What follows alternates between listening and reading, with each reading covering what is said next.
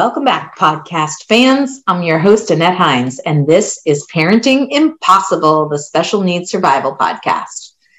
Okay, it's Special Needs Awareness Month. How exciting! So, as a special benefit and treat for all of us in the disability community, I am doing a series of webinars, and those webinars are once a week on Wednesdays at 5:30 p.m. Eastern Time.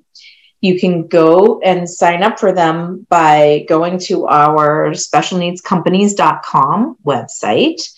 You don't have to attend in person. You can actually get the recording later, but you can only do that if you sign up and enroll. Now, if you don't want to do that, that's cool too. I am going to do all four of those webinars as podcasts here this month. I'm super excited about it. The topics are disability benefits and planning. That's a basic estate and special needs planning course. Um, the second one will be on transition planning. Super excited to do that. As you know, that's my jam. And the third one will be a program that I do called Voice and Choice. And it's all about figuring out how to do person centered planning and person centered approaches when it comes to assisting and supporting legal decision making. So that is also a fun one.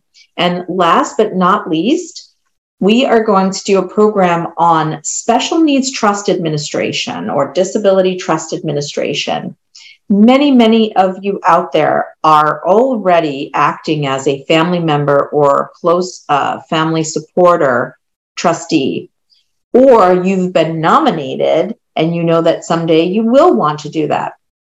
There are so many people who choose to continue on in that family member role or that close family friend role as the trustee rather than hiring a um, a trustee who is a professional, like an attorney or a um, an accountant or an investment advisor, um, but you need some additional support, even if you are fantastic at numbers, understand tax, know investments. Those are just the tip of the iceberg of what a special needs trustee must do. So I used to run these programs in person for many, many years. And then, of course, the pandemic hit and everything just reorganized itself. So now, doing everything online, loving it because we get five to 10 times the number of people who come. And this is my contribution and my gift to the disability community.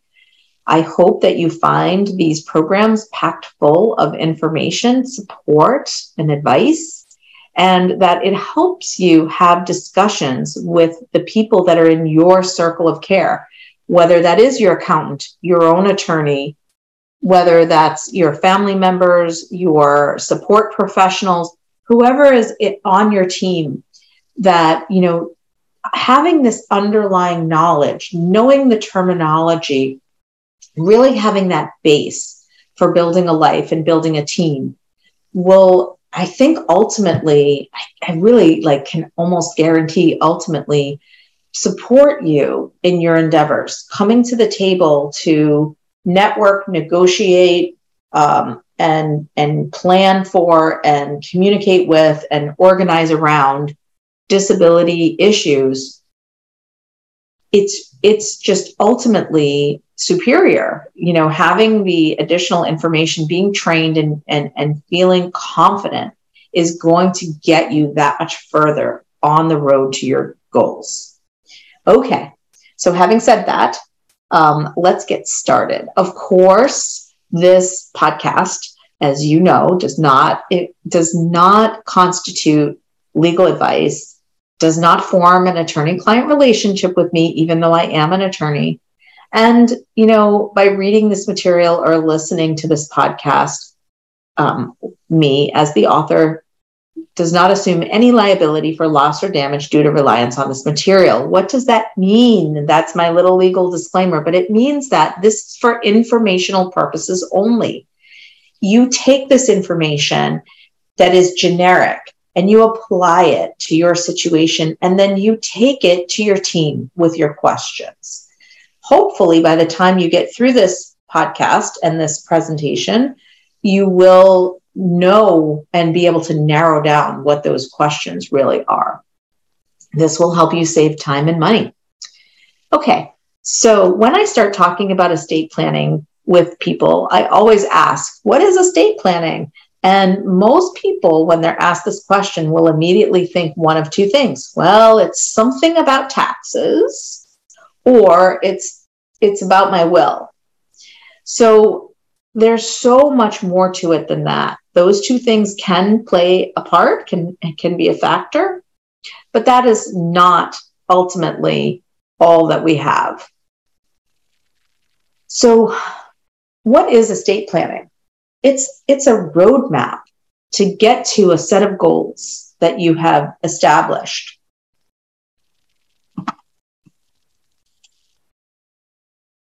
Now, those sets of goals that you are establishing are going to be flexible in time. They're going to change over time.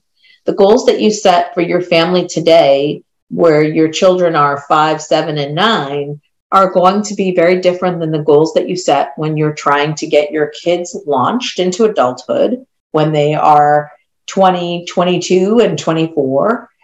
And when you are trying to retire and your children are in their 30s, maybe, or 40s even. This is, you know, it, it, this is a flexible process. Learning how to work through this process is your number one goal. You want to be prepared and understand how to reset your goals or recalibrate your goals and how to map a plan to get there. If you don't plan, then your probate court judges get a big say in what happens to your people and your stuff people that you don't want or don't know may be put in charge of your assets or your, your people, your loved ones. Your state legislature has provided an estate plan for you. Assets can end up with people that you don't expect. There are foregone opportunities potentially to save taxes and also protect assets for your loved ones. So we plan to have a say, a big say in what happens to us, our loved ones, and our stuff, our assets. And that is when we can't, whether we become disabled, incapacitated, or pass away, which we are all going to do at some point, then your plan is going to kick in and take action. So, what are some of the most common estate planning documents. I mean, we've talked about this is a roadmap to a set of goals, but documents help us get there. They're a part of the plan. They are not the plan. They are a part of the plan, the roadmap too. So clearly there's a will. Everything starts with your will. That's kind of the foundation of your plan. But it is the least important document that you're going to sign, believe it or not. Trusts are going to be for most people who have a disability or have someone with a disability in their life, trusts are going to play a part. Durable powers of attorney, healthcare proxies, or what's known as medical durable powers of attorney, and HIPAA authorizations. Those are medical record releases. Those three documents together are known as your incapacity documents. What happens and how decisions get made when you are unable to do so anymore. And then for most of you, you're going to have an appointment or nomination of guardians and conservators for minor children and ad- adult disabled children as well. Okay, so that's the roadmap. That's our documents. Let's start out with that initial document called our will. What does a will do? It may surprise you to know that wills really started out as a way to do two things transfer title to property assets that you own when you die to the next owner.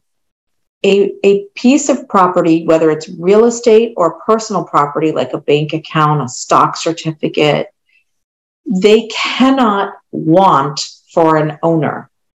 There must be a designated owner. And we have to provide a system for how that happens. How do we pass title to any type of asset or property that we own? And it also lets creditors know that you have died and that they need to come and collect their debts before the assets get distributed out to the heirs. So, those are the two things that primarily the probate process and having a will does. It, it sets title for new owners of your stuff and it also alerts creditors. It's a notice process. In addition to that, a will is going to specify distributions who gets what and how. And it's going to appoint or nominate, rather, a personal representative, otherwise known as an executor, who will be there to be sure that the terms set in your will are followed it may also possibly nominate guardians and conservators of minor or incapacitated children. So a will goes through probate or goes through the probate process. This is a process that is public and, as we mentioned previously, gives notice to creditors, also gives notice to heirs, and is basically certified by the court. The process is started and completed in your local probate court. So many people believe that avoiding probate, not going through that process, is the most important estate planning objective. And they believe this because it can take a long time. Depending on your state statutes, most probates are going to take at least a year. And these days, with our probate courts all backed up, we're looking at sometimes two or three years to close a probate estate. Also, it can be expensive. Most people have a difficult time doing this without an attorney to help them or an accountant or somebody. And there are filing fees associated as well. So I can understand why people feel that avoiding probate would be their primary goal of their estate plan. Uh, it's actually the least important goal. It's still a goal, and many of us really plan with that as part of our set of goals. But sometimes we deliberately want a probate. We want things to go through probate and end up in a different place. That's not true for every plan, but it's important to understand what the probate process does and what we accomplish by using it. The most important thing, though, what really matters in your planning is to maximize your odds of getting the most of what you want, you know, accomplishing the most goals that you can, and the least of what you don't want. If you follow that rule and then employ the tools that we're talking about today, that will get you there. Just one a little side note here about working with attorneys. It's really important that you come to your professionals with as much knowledge as you can. If you don't have it, that's okay.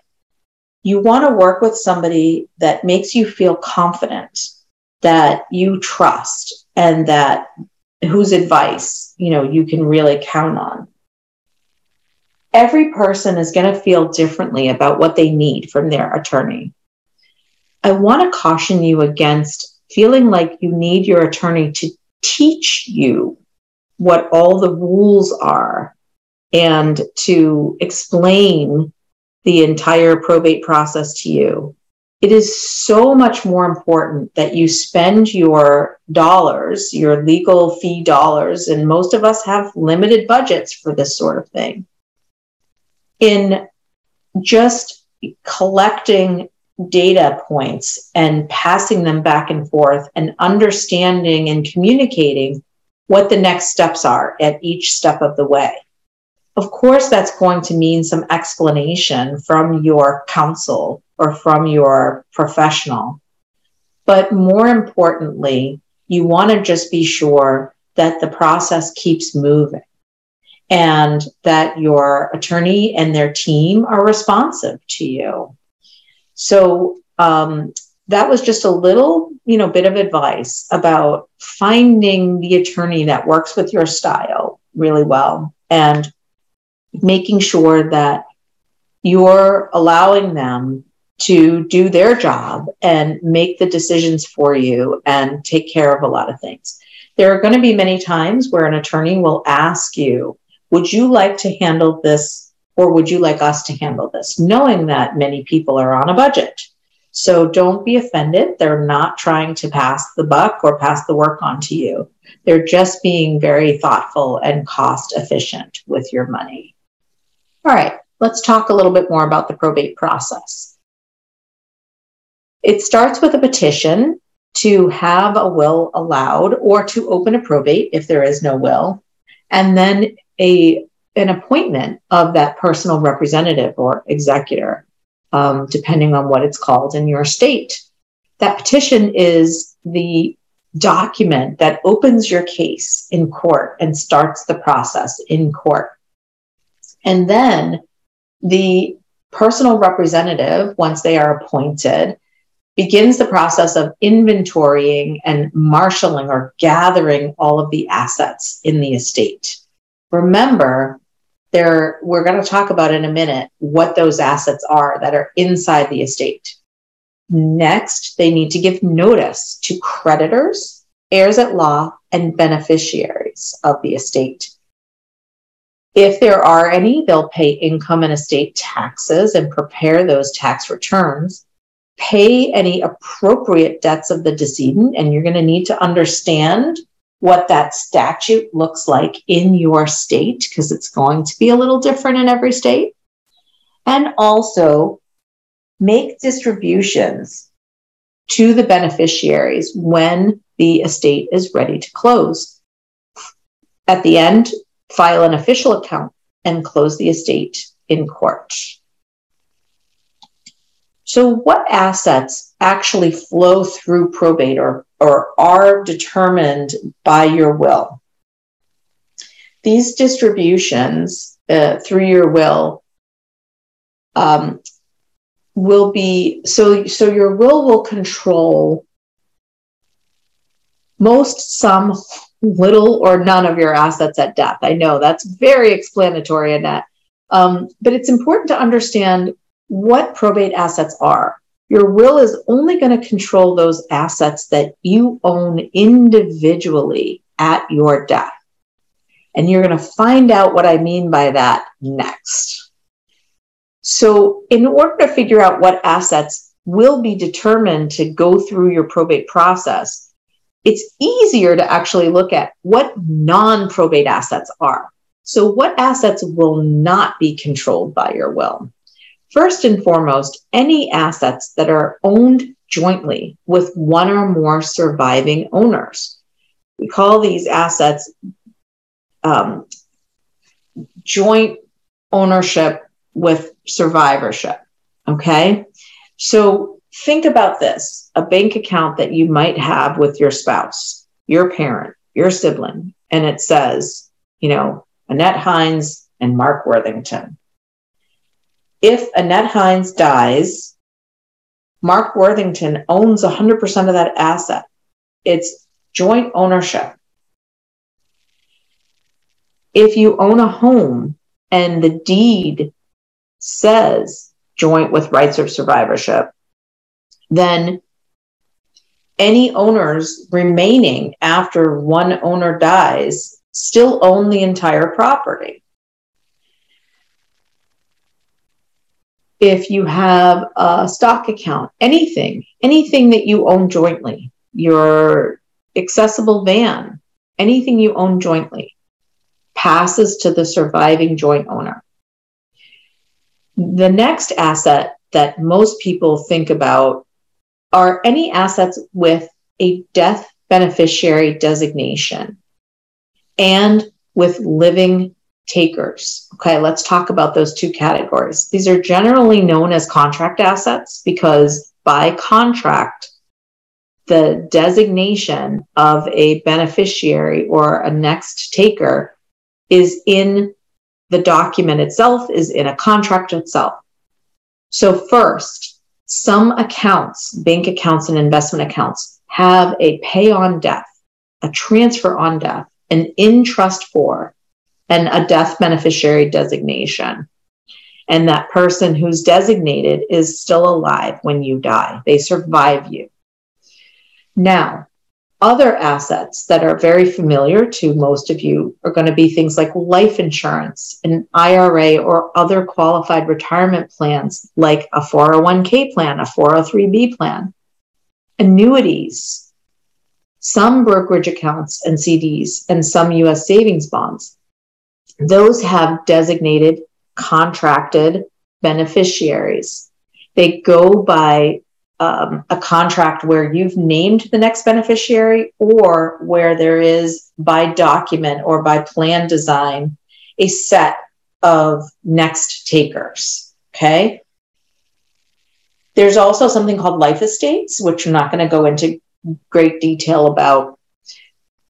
And here's why we're talking today assets owned by trusts. Assets owned by trusts do not go through probate, are not designated by your will, and they pass title inside the trust itself.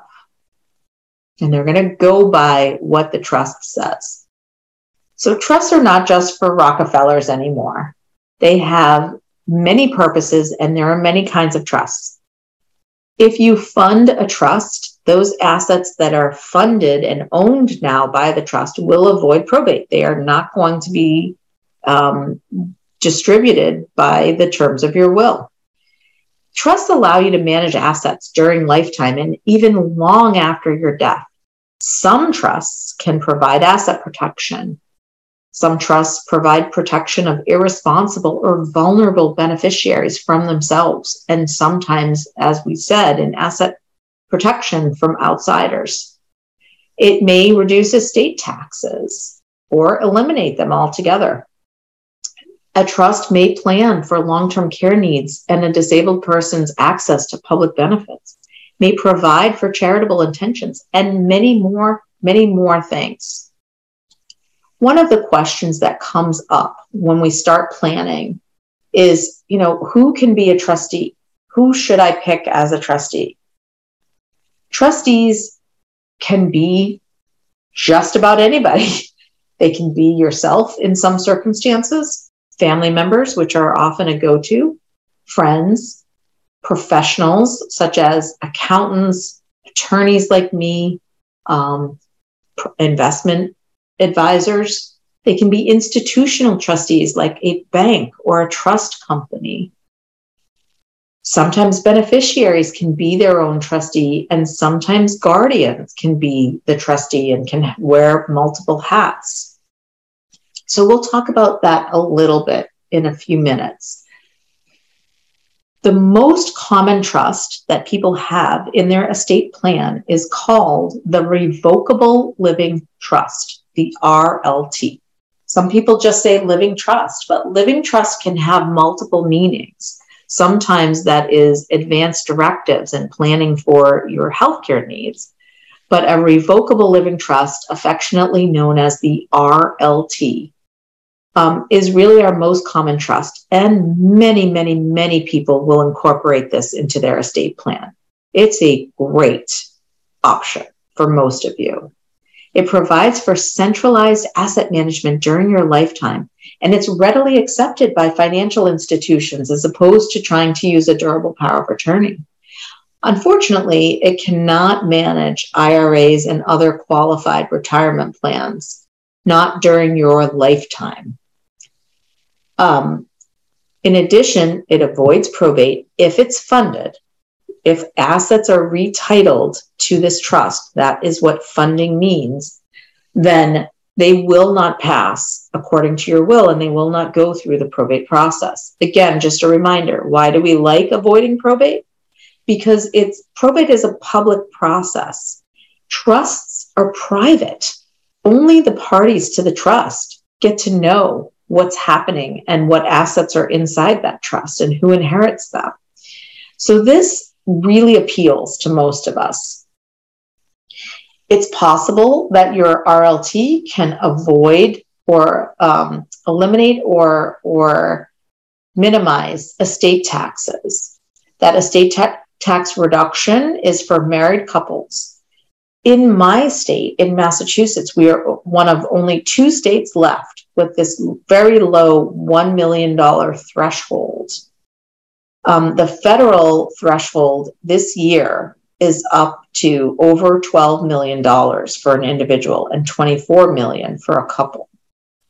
In 2026, although it is indexed for inflation in 2026, we are scheduled to uh, snap back to approximately $6 million. It's hard to know what's going to happen politically with the estate tax. It's often a pawn in trying to get other things passed in a financial bill or an, a tax bill.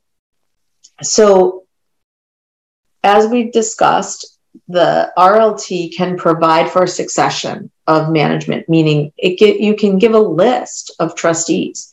It can be extremely flexible. If it's not impractical, we can draft just about anything that you can dream up. We don't often recommend that you get too fancy with these trusts, but it can be it can be that. It can provide for lifetime asset protection, divorce protection, public benefits protection for your grandchildren and grandchildren. It can eliminate or minimize estate taxes, as we've discussed.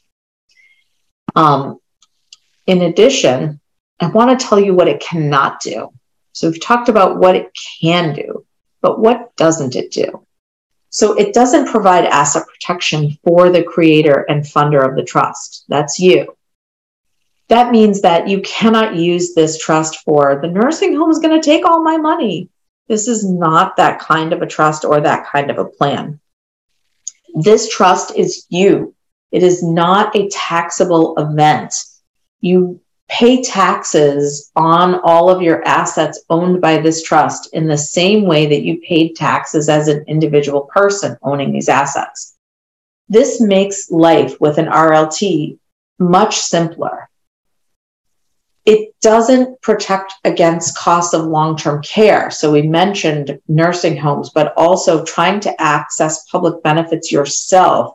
This trust is going to still be a countable asset because you have 100% control over it. It doesn't save estate taxes for single persons. We do have that need to be a married couple in order to save those estate taxes and it doesn't affect the creator's income taxes. All right, so that's the RLT. An RLT is considered an incapacity document if you fund it with your assets because after you become incapacitated and you cannot manage those assets anymore, you don't need a power of attorney agent to manage those assets. Anything in the trust will be managed by the trustee.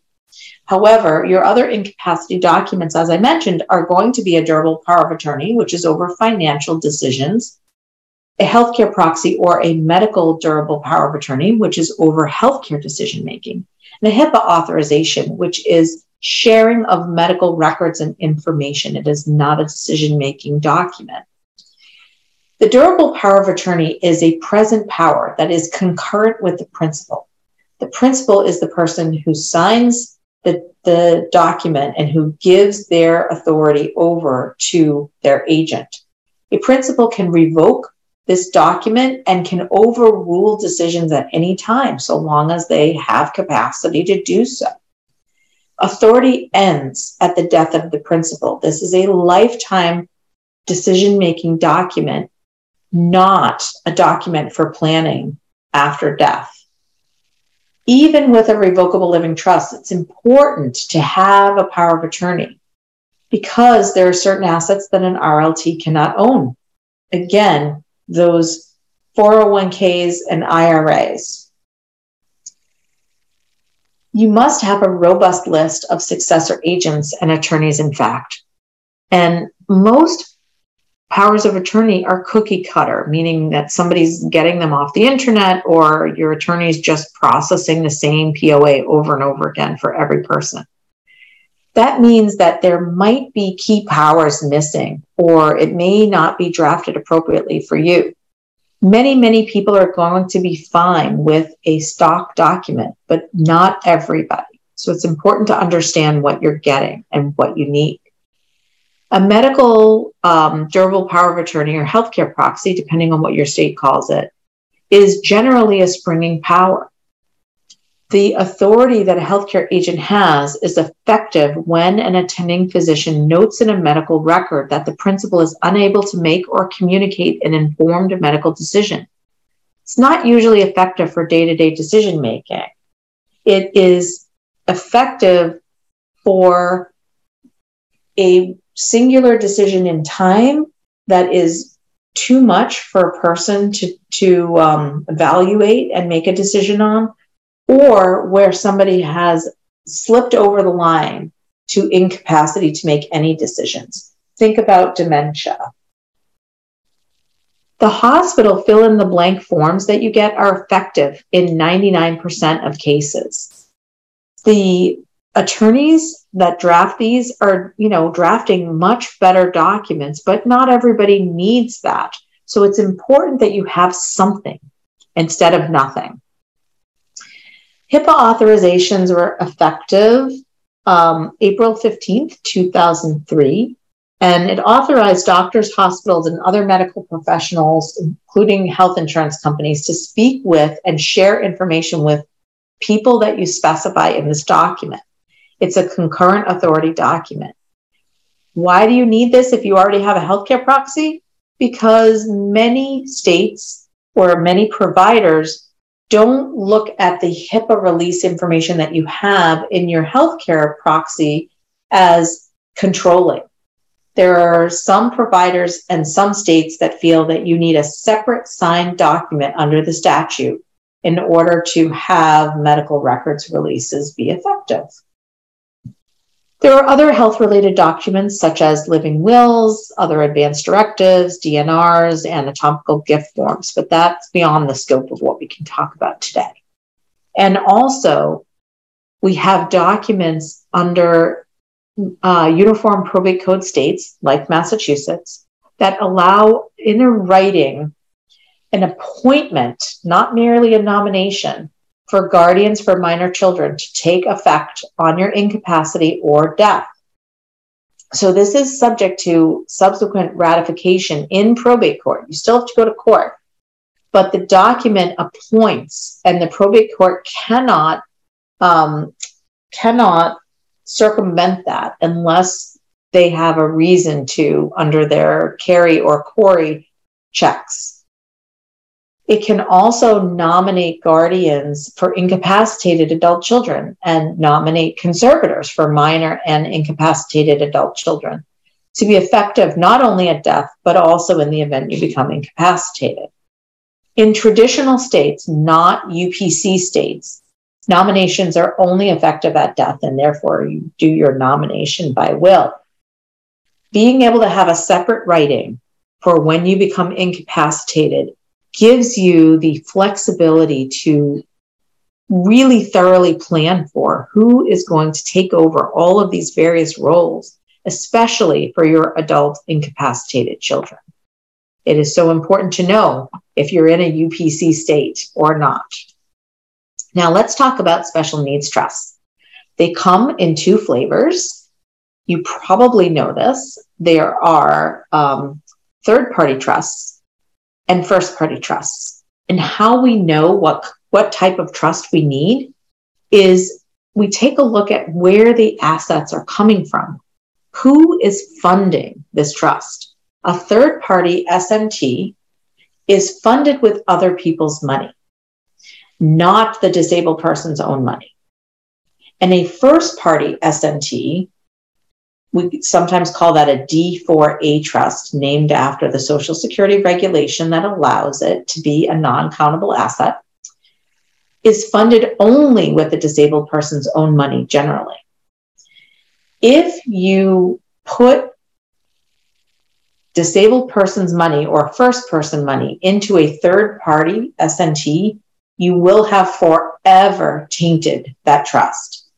You really have to be careful and thoughtful when you are managing special needs trusts. A first party trust, however, can hold other people's money. It is just not always the right choice to do so. So, why are special needs trusts so important for estate planning? Well, because they protect assets for vulnerable beneficiaries, both from themselves and from others. You get creditor protection, divorce protection, and asset protection in a third party trust. You will not get that in a first party trust because it's the same principle as your RLT. The law does not provide for you to be able to take your assets and shelter them away from your creditors. That would be really unfair.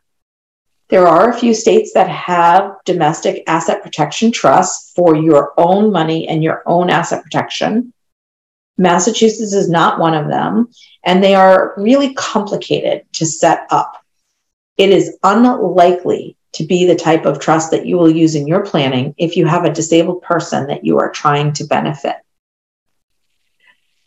Now, in addition, and the real reason people often come to special needs trusts is that it helps us with public benefits asset tests. So many public benefits, not all, have an asset threshold. You can only own up to $2,000 in assets. Otherwise, you will not be financially eligible for this benefit. That is mainly some Medicaid benefits, not all, mostly where there's a waiver, a federal waiver involved, and SSI, not SSDI. So, what makes a special needs trust so special? For a first party trust, the person must have a disability. Third party trust, that's not necessary, but it's generally true. Both trusts must have supplement but not supplant language. That means that you are stating in the trust document that the intention of this trust is not to provide general support, but instead it will supplement any public benefits that a person may be eligible for. So, does that mean that you can never distribute when it will have an effect or an impact on a public benefit that somebody is receiving? No, no way. Your trust distribution scheme or distribution standard should be flexible. Sometimes it's okay to impact public benefits. You don't want to tie a trustee's hands. For example, you may want to allow somebody the um, assets from the trust to pay for a vacation. It's nearly impossible to provide for all of the potential expenditures on a vacation by having the trustee pay it directly. It is possible that a third party could put all of these things on their credit card and the trustee could reimburse them. But generally speaking, trying to rent a rental car and trying to have spending money for restaurants and food in addition to paying for plane tickets or gasoline for a car trip or you know a hotel or a motel. Those things are are quite difficult to pay entirely through the trust as the trustee making direct payment and direct distributions. You may need to distribute cash and accept that in that month a person may not get an SSI payment. They may be disqualified for a payment in that month it's not going to kick them off public benefits altogether for the most part. So, those are the decisions that a trustee needs to be able to make. You need to give them the flexibility and don't tie their hands to make the decisions about distributions that are for the benefit and for the best benefit for your beneficiary.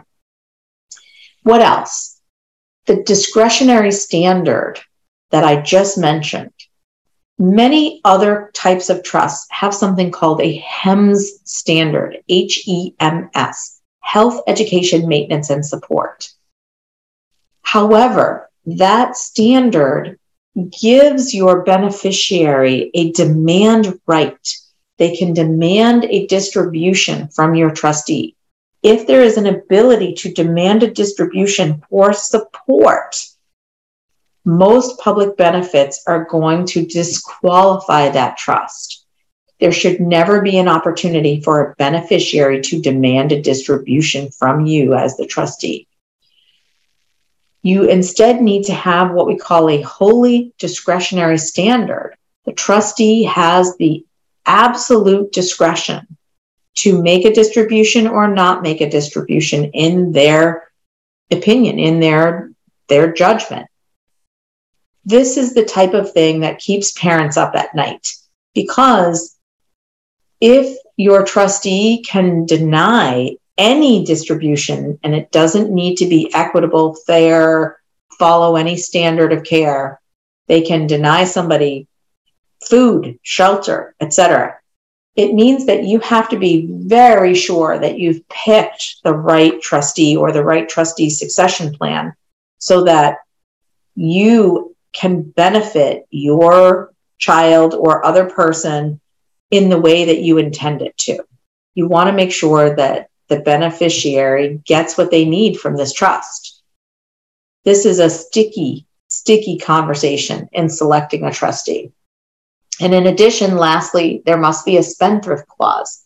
And that means that the trust assets cannot be alienated, cannot be available to a creditor of the beneficiary. So that is going to be for the third party trust only. So is an SNT right for your situation, for yourself, for your child? So often people will say, well, my person or myself, I'm not on benefits now. So I don't think I need a special needs trust. Well, SNTs, especially third party ones, are just the best thing since sliced bread and you don't really know what the future is going to hold. You can use that trust as a general support trust. Remember, the trustee has absolute flexibility and absolute discretion. So if if distributing cash on a monthly basis, like a support trust would, is not going to impact public benefits or is the right decision for your beneficiary, your trustee can do that.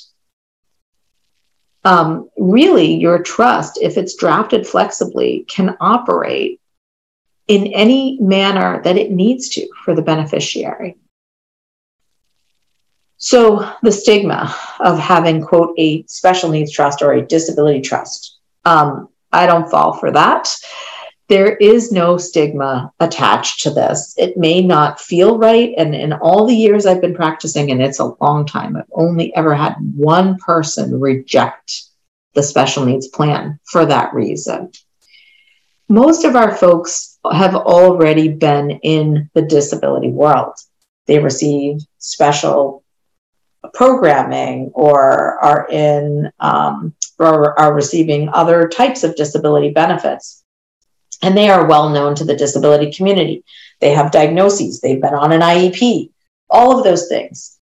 This is no further stigmatizing than anything else that has been done. And you don't have to call it a special needs trust or a disability trust. You can call it John Smith Trust. Um, lastly, people often say, well, trusts are expensive, difficult, and burdensome. So I'm halfway there with you on this.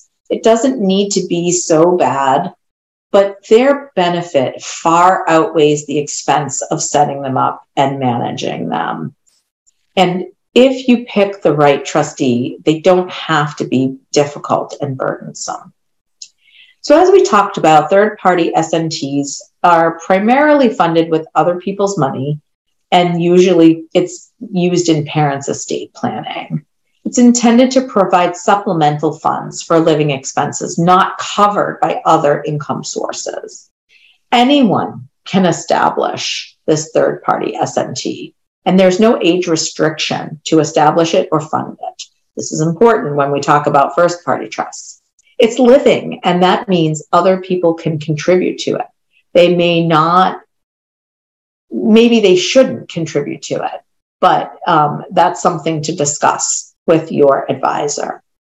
And the trustee, if it's drafted properly, will have sole and absolute discretion over the distributions. On the other hand, contrast this with a first party trust, which is often known as the D4A trust. This trust cannot be established by just anybody. It must be established by or created by a disabled beneficiary themselves, a parent, a grandparent, or a legal guardian. If you don't have those people um, who have the ability to do it, then you need to go to court and get a court order to establish and fund it. It's funded with assets of the disabled person. And very often these are things like uh, a personal injury settlement, uh, an estate planning mistake, meaning that you were, you know, named individually instead of having a trust named in someone's will or someone's trust. You know, your great aunt Estelle really wanted to leave you $50,000 because she knows that you struggle in life. And she didn't realize that she needed to name a trust instead of naming you individually. So now you have to fund your first party trust with assets that you already have title to. Sometimes there are after discovered assets um, meaning you know savings bonds or an annuity or something like that and you're applying for public benefits or you you're already on public benefits. And social security does a social security number sweep every few years and they find these things that are titled to you and that are attached to your social security number and you need to do something with them. Sometimes you can't spend all your ssi or ssdi money or you get a large back payment those can go into a, a self settled trust. Child support or alimony under certain conditions can be court ordered to go into your self settled D4A trust. And there are other things that can be done as well. The unfortunate pieces of a D4A trust that people tend to, um, you know, n- name as issues why they shy away from using them are that they have some uh, pretty intense um, rules around them. If you think about it, if the government's going to allow you to take your own money and fund a D4A trust or a self settled trust, and then qualify for the government to pay for some basic necessities of life for you, whether it's housing or health and healthcare or um, giving you an, an income payment through Social Security they're going to establish some hardy rules around this. One of them is estate recovery or payback provisions. And within your D4A trust, you have a contracted lien with any state that has paid Medicaid benefits on your behalf. Also, this trust must be funded, established and funded prior to age 65. And believe me, every week I have potential clients coming to me wanting to establish a self settled special needs trust. And they're over age 65 because their 90 year old parent or 95 year old parent has just died and they've inherited some money or other things. Also, there if you don't have enough money or don't want an individual trust because maybe you don't have a trustee that could work with you you can establish a pooled trust that's known as a d4c trust. And we have them in every state. Your pooled trust is going to have different rules about that age 65 in massachusetts we can still establish a pooled trust for people over age 65 not many states allow that so, what are the trustees' responsibilities? And we've talked a little bit about this, but let's review it again so that we can select our perfect trustee. So, trustees of any trust are responsible for investing and managing assets. Usually, we are hiring professional people to do that, not playing stockbroker ourselves. They determine the distributions and distribute out to beneficiaries or on behalf of beneficiaries. And those will follow the terms of the trust. More about that in part four of this series.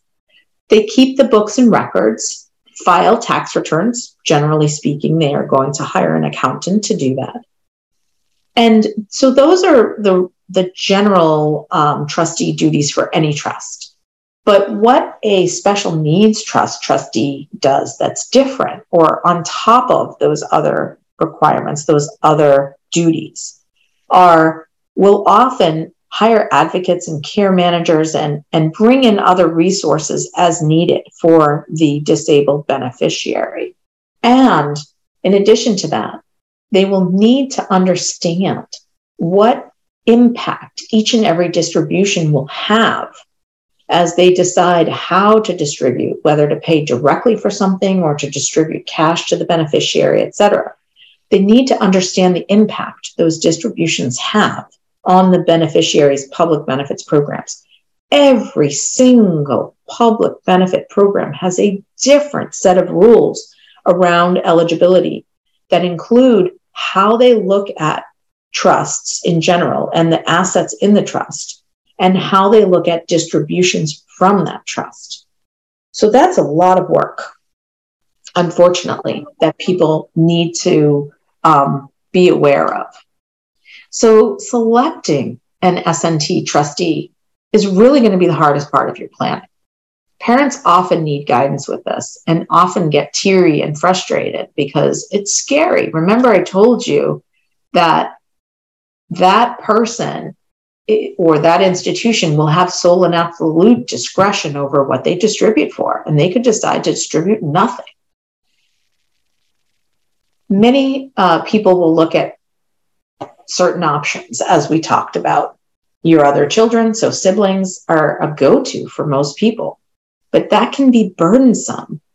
We're very often suggesting that people look at siblings as trust protectors. Maybe that's, you know, you can think about that as like oversight, but not having day to day responsibility. And then there's good old Uncle Bob, who's really good with money, and he did great in the stock market all these years. But that may not be an appropriate investment strategy for a trust. Just because it's good for Uncle Bob does not mean that it's good for your disabled beneficiary. Banks and trust companies, they come with their own pros and cons. And professionals like me, accountants, attorneys, investment advisors, also come with their own pros and cons. So you need to sit down with your advisor and really talk this through. Sometimes we consider best practices that we have a family member in addition to a professional trustee and we talk about that trust protector role, that oversight role, where they have the ability to review what's going on in the trust and to talk to the professional trustee. But they can also remove and replace that trustee with another professional if they are feeling and finding that the relationship is not working out. So we will often recommend that people look at that structure it's not the right structure for everybody. And you will know what's right for your family. You should have a deep list and think about every contingency, including who's going to have the power to remove and replace a trustee if they are not working out. And again, only you know what's best for your family. So, what funds these trusts? What goes into these trusts? And, you know, it's pretty much anything um, real estate, cash and investments, inherited retirement plans, not retirement plans while the original owner is still alive, life insurance, and other assets as well. But you want to think about what should not go into a trust. And that would be assets that are um, hard to value, hard to sell, that don't further the the um, goals of the trust to take care of the beneficiary, for example. So, you know, that Monet painting that's hanging in your hallway?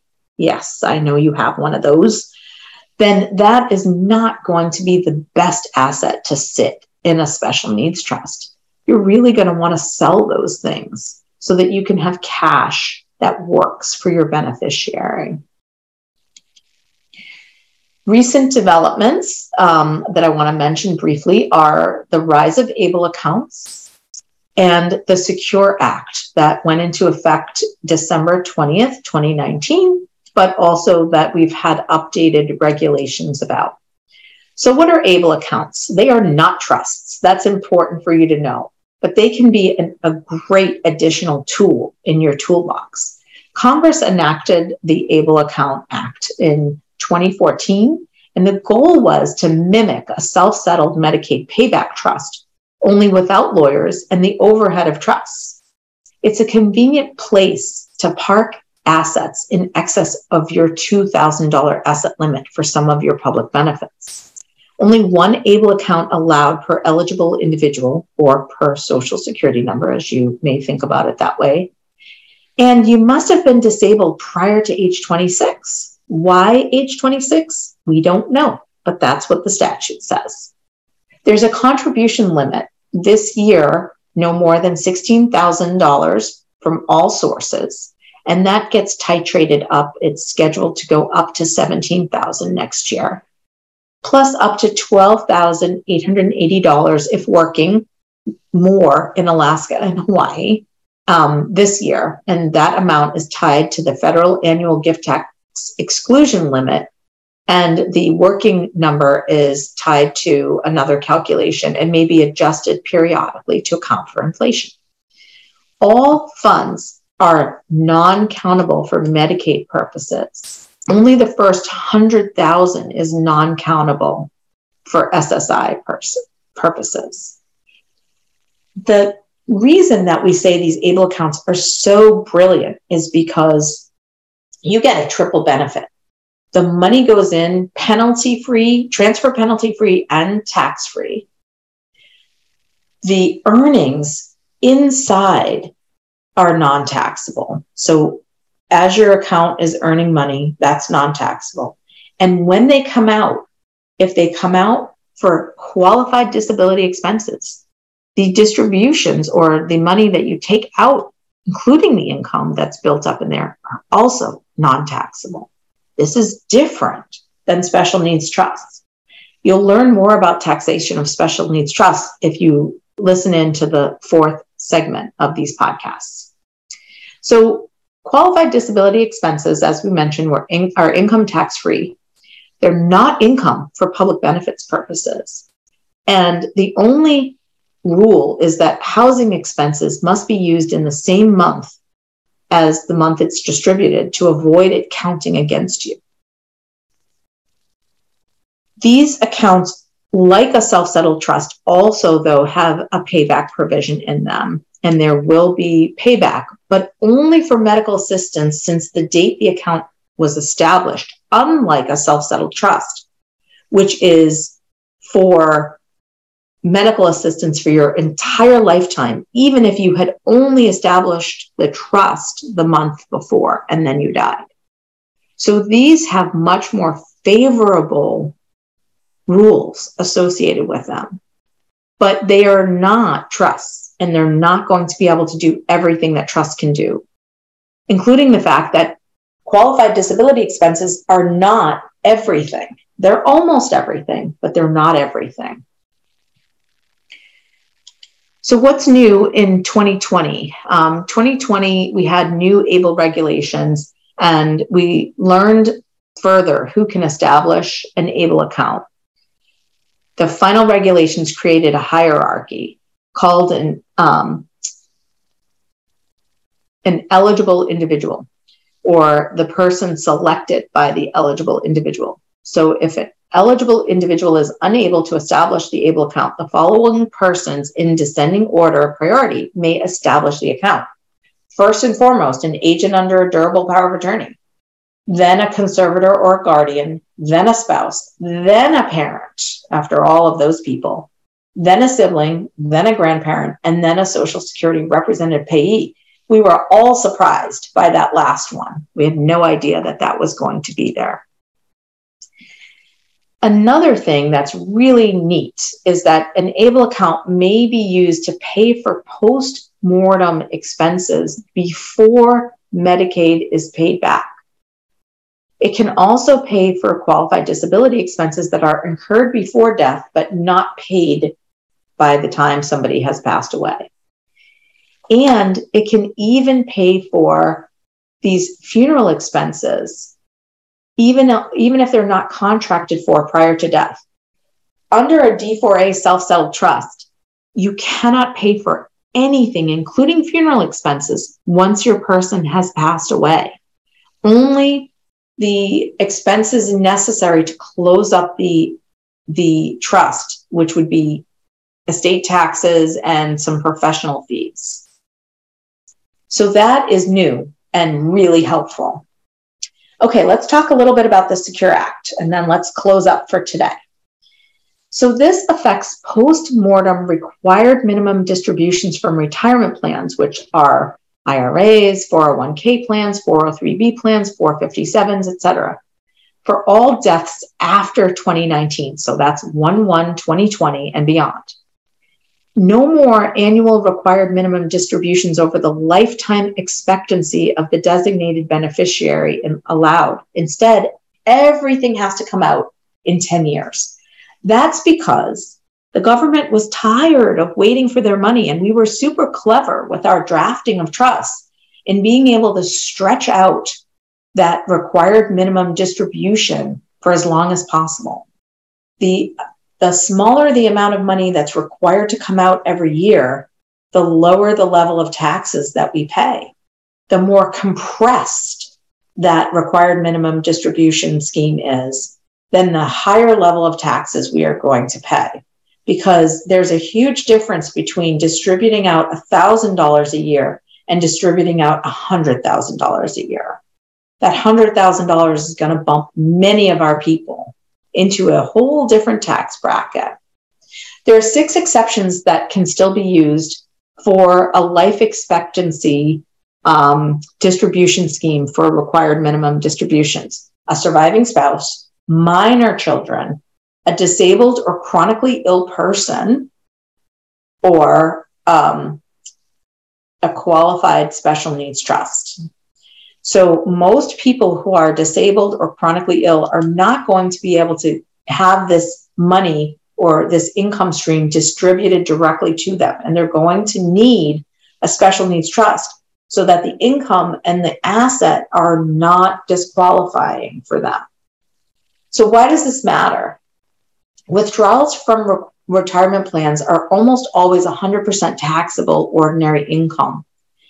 Third party trust hit that maximum federal income tax rate of 37% at a mere $12,950 of retained annual income. So that is income that is not distributed or spent on the beneficiary.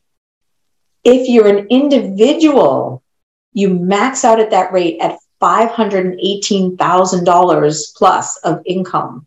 If you're single, or $622,000 plus if you're married filing jointly. You can see the huge difference in the way that individuals pay tax at the uh, maximum federal rate versus trusts. And this is particularly impactful for third party trusts. And you are only going to inherit these retirement plans through um, to a third party trust, not a self settled trust. So, having said that, hopefully you understand what a huge benefit stretching out that required minimum distribution over the lifetime of a person who has a disability or some kind of special healthcare need, chronically ill need. And we can use a special needs trust to stretch that required minimum distribution over their lifetime without impacting public benefits. So that is why we love the Secure Act carve out for special needs trusts. You are getting preferred tax treatment. Okay, so that is our presentation today. I know I could have spent three, four more hours talking to you about all of this stuff. Hopefully, you will tune in to the next three podcasts and you will get the information that you need and start filling in the gaps that this beginning presentation did not um, completely account for. So, thank you so much for listening in. It's my pleasure to be here and to give the information that everybody needs to develop a person centered disability lifetime plan. Thank you so much, and I will talk to you next week. Hey, everybody. Thanks for tuning in. I just wanted to take a second to say how much I appreciate you taking the time to listen to these podcasts. I'm having a blast doing them, and I hope that you're finding the content to be what you were really hoping. If you are, please take a second to leave a rating and a review. It's so helpful in getting this content out to people who really need to hear it. Thank you so much.